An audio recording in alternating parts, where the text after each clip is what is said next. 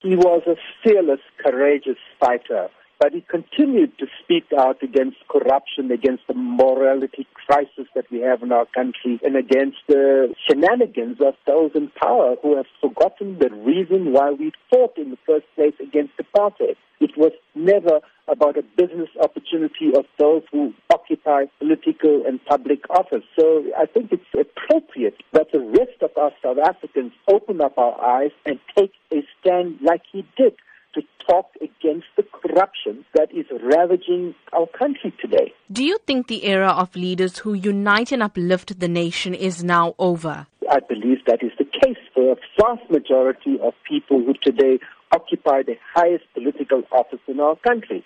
That they have no interest in serving the needs of the majority of our people, particularly our constituencies that have been marginalized and excluded under apartheid. That Today we have close to 14 million people that will go to bed hungry in a country that is so rich, in a country that claims to be food secure, and that a political party is voted into office to perform the duties and accountability and objectives of that constitution. And I think that's what today awakens in me. And we also saw a strong show of support for Finance Minister Pravin Gordhan as well. Absolutely. When the intention of changes is related to whether the finance minister is standing in the way of things that are not ethical and in the interest of our population and citizens, then I think we must raise our voices against it. We need greater transparency. We need reasons why he was recalled with his delegation. We want to avoid the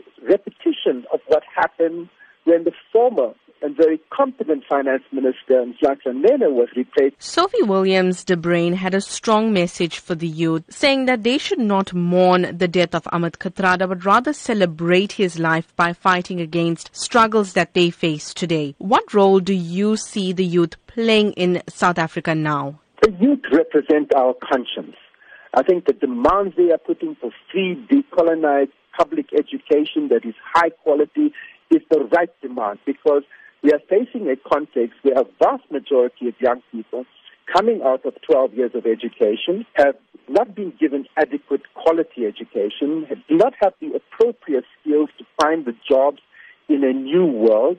And I think they face a very bleak future. So I think the demands of young people for land, for radical economic transformation, and for accountability on how government uses its public resources, which are coming from taxpayers, are very important. And I think that conversation we should be having in the country today. The Constitution and our democracy cannot just mean the right to vote every five years. It has to be about meaningful transformation in the lives of our people and a commitment to deliver the better life that we promised our people in 1994.